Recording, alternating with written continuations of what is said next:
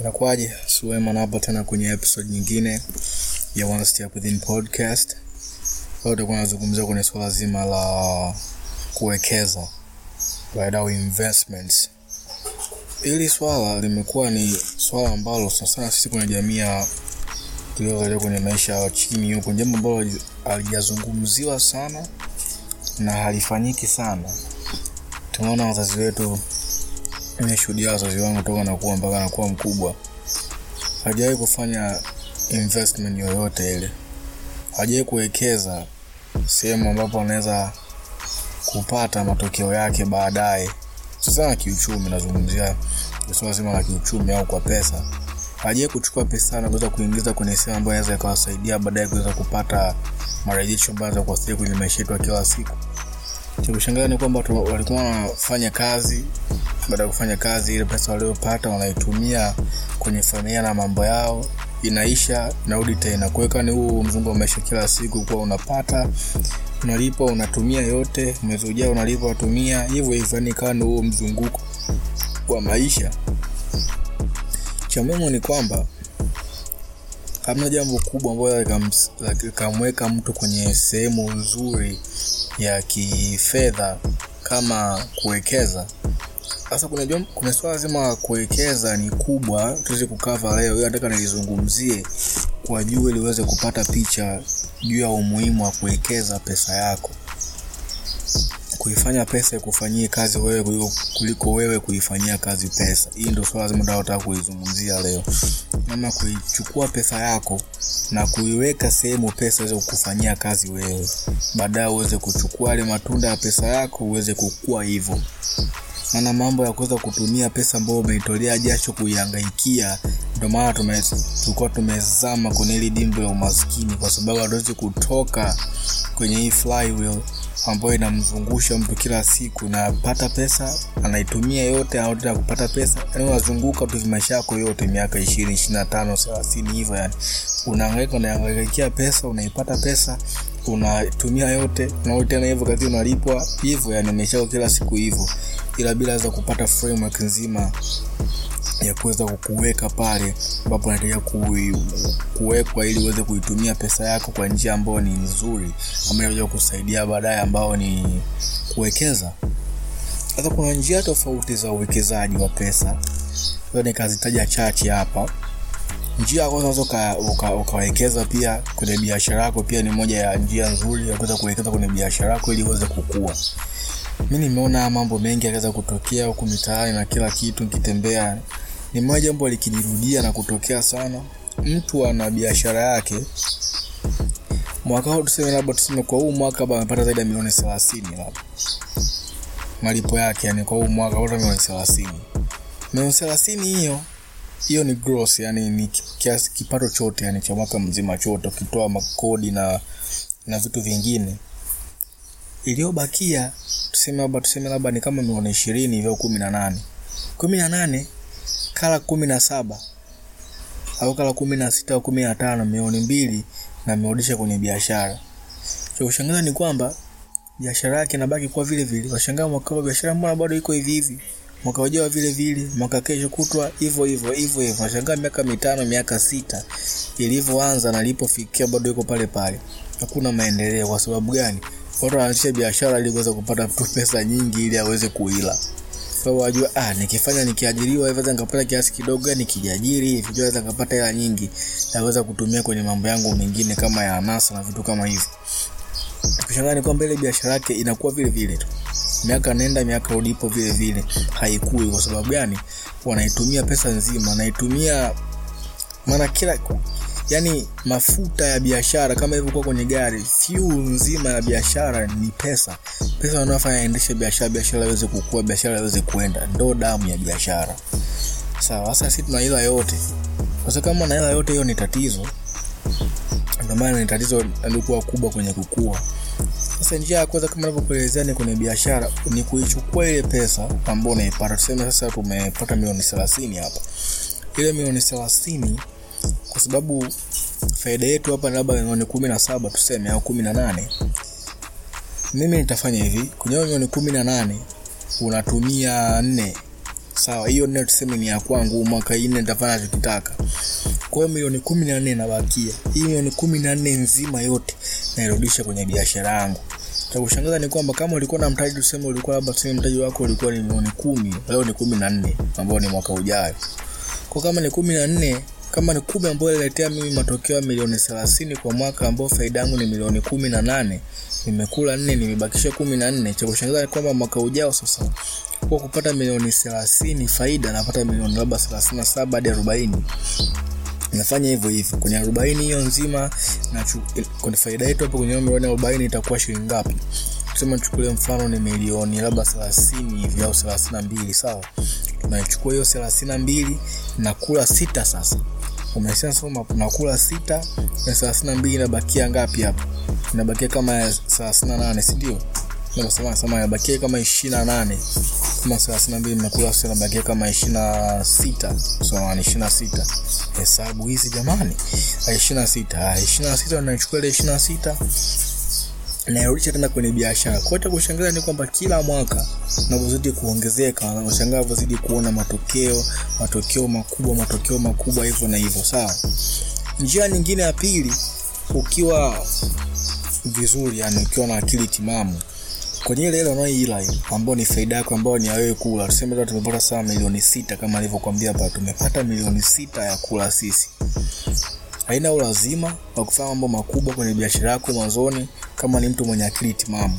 Sababu kwenye biashara unapenda kufocus kwenye picha kubwa ambayo iko mbeleni mwetu ambao kama ni kama ni unauza tv nataka niweze kuchukua soko zima. Yani sio mtaani kwetu tu sio kama tuseme labda ni mtaa wako au wilaya yako mkoa wako. Nataka tuteke nchi nzima. Tuteke nchi nzima tuteke tai labda mataifa mengine anaokuja mbeleni kama ni staff unateka koti kiasi cha kwamba mpaka baadaye sasa uweze kufika kuwa na soko kubwa tanzania nzima tusema afrika nzima mpaka dunia nzima. Hiyo ndio picha kubwa sindio sasa tunafikaje pale? Na matumizi sahihi ya pesa. Ili tutakavyoweza kuizungusha na kuifanya vile sasa mimi nafanya hivi. Naichukua ile pesa ambayo ni kama milioni sita nasiitumia sita yote. Naipasua pasu pasu. Nachukua milioni tatu sasa ndio ya kwako hiyo afu nyingine mia tatu nyingine natafuta njia nyingine ambayo iko nje sasa na nini? Na biashara yangu ili weze kupata pesa nyingine ambayo siifanyii kazi ambayo ipo nje huko inafanya kazi yenyewe inaletea mimi hela ndani ambayo naweza kuitumia. Sasa hiyo njia nyingine huko nje sasa utazungumza kwenye swala lingine la pili hapa kwenye njia nyingine za kuingiza pesa. Kuna wengine wanaingiza pesa wanataka kuwekeza kama kwa kutumia njia ya hisa. Sawa unanunua stock ambao ni hizi hisa za makampuni tofauti. Sasa iko hivi. Raha hisa ni kwamba kuna kitu kinaitwa dividends kwenye hisa. Kwa hiyo nategemea kupata dividends kila mwaka. Kwenye kununua hisa yoyote ile kampuni waga inatoaga hizi dividends kwa watu wake ambao ni sisi ambao tumenunua hisa zao kila mwaka. Ukuta kama kila mwaka kampuni imefanya vizuri imefanya manunuzi mazuri mambo yameenda sawa italipwa dividends nzuri. Kwa zile faida zinazopata kampuni mwisho wa mwaka kama ndivyokuwa nakwambia kwenye biashara yetu hapo tunapata faida kila mwaka ile faida inarudishwa pia kwa wale wawekezaji wetu. Tunawapa kwa dividends. Hiyo ni njia ya kuweza kuweza kupata marudisho mazuri ya pesa yako ni dividend sawa? Waga inakuwa ni kiasi kidogo tu. Waga unalipa kila mwaka na nini. Njia ya pili ni kuiuza sasa ile hisa yako kama ni mtu aina hiyo. Sasa hapa ndo jambo la kuwa makini makini mno. Sitaki kuliingia ndani kwenye hili swala zima kwa sababu bado sijawa professional mkubwa mambo sijaingia sana kwenye mambo ya na elimu tu juu ya mambo mazima ya hisa na kila kitu. Ila usichukue maneno yangu tufanya research yako vizuri uweze kujua na kuweza kufanya maamuzi mazuri kwenye kununua hisa. Ah, sio mambo tu ya kuzoea. ah, kumbe kuna namna ya kuweka pesa nyingine kumbe kuna namna ya kuifanya pesa inifanyie kazi. Unatoka hapo unaenda huko na wekeza pesa kila mwisho wa siku ni kwamba leo umenunua hisa moja kwa elfu arobaini na mbili kesho kutwa washangaa hisa yako imeshuka kwa elfu kumi na mbili afu unaanza kulia nimepoteza zaidi ya shingapi hapo? Hela nyingi hapo katikati. Sitaki itokee kuwa hivyo fanya research yako vizuri. Kama unataka kujua kuinvest pesa yako vizuri kaa na watu sahihi ambao watakuweza kukupa elimu sahihi ya kuweza kuinvest pesa. Nimeweza kukaa na mama nimeweza kumweleza njia tofauti ambao anaweza akatumia pesa aliyokuwa nayo maana sasa anaelekea kustaafu kuweza kuichukua zile pesa zake na kuifanyia njia ambayo ipo sahihi kuweza kufanyaje kuweza kumsaidia miaka inayokuja mbele. Sawa sababu kama unaitegemea pesa ya kuitendea jasho leo kila siku unayotolea jasho leo unayoitafuta kwa nguvu na kila kitu kuna kesho. Kumbuka kuna kesho ambao utaamka asubuhi ambapo huna nguvu labda umeumia. Kazi hazifanyiki tena. Utafanyaje? Ile kazi ikisha utafanyaje? Hela hipi ambayo itakuja kuweza kukulinda na kukusaidia? Ndo investment sasa hizo au uwekezaji ndo utakuja kukusaidia na kukusogeza kwenye maisha yako kila siku. Hiyo ni njia ya pili ambayo ni hisa. Kuna njia nyingine ya tatu ambayo unaweza ku kusaidia sijui sijui niiwekaje kuna ule mtindo wa kuweza ku kuwekeza. Uwekezaji wa kumwangalia kusaidia kampuni changa zinazokuwa. Sasa hapa ni unajua hizi hizi nazokuelezea usi nakuomba usifanye maamuzi haraka juu ya mambo kama nilivyokuelezea mwanzoni. Na kuelezea tu kukupa context au kama kawaida yetu na kama na, kama natuma ndege juu hivi kama kunguru wanavyoangalia chini au wale tai wale igo wanavyoangalia chini wanavyosoma ramani. Nakupa ramani nzima ya huu mji mzima wa kuwekeza. Baadaye sasa ndo uanze kuingia ndani. Tutaingia ndani zaidi siku nyingine kwenye hili swala. Tutaingia ndani kuweza kujua sasa njia sahihi kuwa ni wapi niingize pesa yangu ni wapi napohitaji kuwekeza pesa yangu. Kwa sababu mi navyozidi kusoma na kujua vitu vingi kila siku nitakavyozidi kushia na nyinyi hivi vitu ili kunyie na pia na nyinyi weza kuwasaidia kuweza kufika pale mnapotaka kufika. Kama dhumuni ilivyo kwenye hii podcast nzima ni kuweza kusaidiana. Navyozidi kujifunza navyozidi kusaidiwa navyozidi kukuza uelewa na uwezo wangu ndo vile vile nakavyoweza kutumia uelewa na uwezo wangu kuweza kurudisha kwenu na njia kuweza kuwasaidia nyinyi kuweza kufanyaje? Kufika pale mnapotaka kufika. Kwa kama ndo hivyo sasa kuna hiyo njia ambayo nimeweza ambao unaweza kumsaidia sa kijana kampuni ndogo ambayo inakuwa unakuwa wazungu wenyewe wanataga kuna angel investors ambao wanainvest kwenye kampuni ndogo ndogo zinazokuwa za technology na vitu kama hivyo na nyingine sawa. Sasa hizi kampuni ni tofauti sasa kama inavyokuwa kwenye hisa. Kama hisa ni kama kampuni sasa imeenda public au imeenda kwa watu kwenda kuomba msaada sasa kusaidiwa na si jamii kuwa na uwezo wa kuimiliki portion ya ile kampuni kama hisa sasa. Wakinunua hisa unaimiliki ile kampuni unamiliki portion ya ile kampuni.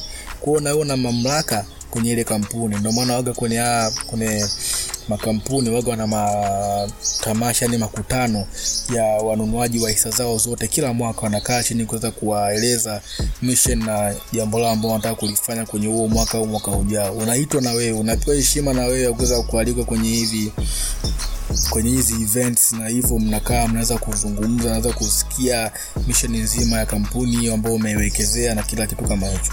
Sasa kwenye hii upande mwingine wa kuwekeza kwenye kampuni zinazokuwa ni kwamba unaiona kampuni au unaona idea ya mtu ni kubwa. Anasema kuna kitu kweli hapa ndani. Huyu jamaa ana kitu ambacho kweli kitakuja kuwa kikubwa mbeleni. Kwa hiyo naamini, kwa sababu una elimu sahihi na nini unajua sasa unaamua kuchukua pesa yako kuweza kuingizia nani? Hiyo kampuni. Sasa unaipa pesa mnaandikiana mnaikiana mambo vizuri wanasheria na kila kitu unaingiza ile pesa unajua naye kiasi chako ambacho unaweza kukitoa sasa baada ya nini? Baadaye sasa kwa sababu ile pesa imeingizwa kule wanaifanyia kazi sio wewe ni ile kampuni inayokuwa.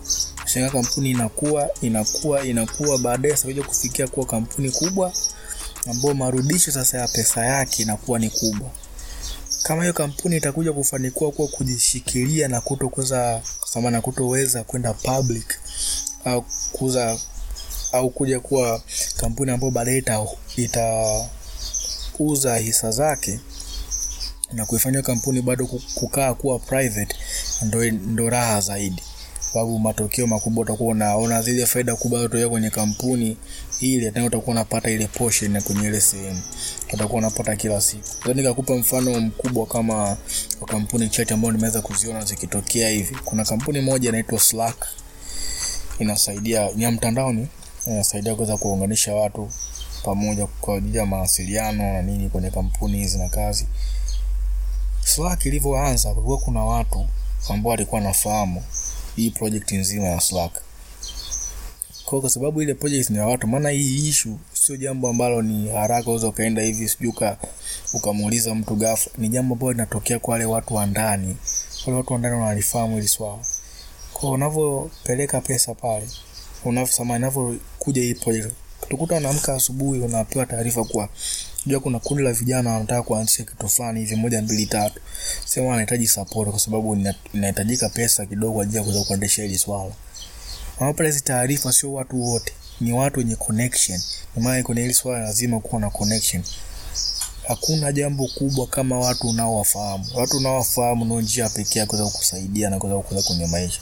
Itabidi uwe makini sana kwa watu ambao unawafahamu kwa sababu wanaweza kukubadilisha wala kubomoa kwenye maisha. Sasa kwenye upande huu hawa watu ambao wanapata hizi taarifa na wale watu ambao wanajulikana na wana uwezo kwenye swala zima la pesa. Kwa hiyo wanapewa hizi taarifa ili kuweza kuwasaidia vijana wanaokuwa kufanyaje kuweza kufika pale wanapotaka.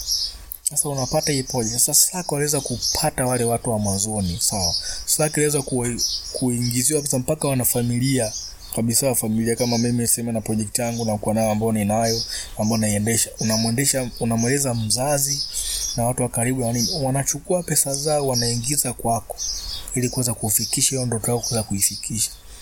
Kwa wanavyochukua ile ndoto yako sana waweza kuifikisha wakupa hiyo pesa mimi sasa naifanyia kazi sasa hiyo pesa. Sasa Slack wakaifanyia Slack wakaifanyia kazi hiyo pesa pesa ikakuwa Slack ndo leo unavyoiona kama hujaifahamu ukiingia mtandao na kutumia sana vitu ukiingia sana mtandaoni kama hivyo mtandaoni sio ngeni Slack. Imekuja kwa kubela kuna watu wa mwanzo ambao wameweza kufanyaje? Kuweza kuinvest yule ambao ni wa mwanzoni kabisa. Sasa wale watu ndo watu ambao wanapataga malipo makubwa kwenye kampuni kama kampuni ikifanikiwa kutoka na kutoboa. Wale ndo investors wa kwanza au wawekezaji wa kwanza ambao wanapata pesa nzuri vibaya mno. Na watu ambao wanapataga pesa mara mia zaidi na pesa ambao wameingiza mara moja zaidi ni wale watu sasa utabidi uwe makini mno. Hivi vitu ukivisikia na ukiziona na ukipigiwa namba hapa chini ikiweza kukupigia namba chini ukaweza kuona picha nzima ilivyo unaweza ukapagawa ukasema nataka na mikisho niingize pesa. Hapana. Itabidi ukae chini uwe makini uwe makini kwenye maamuzi yako.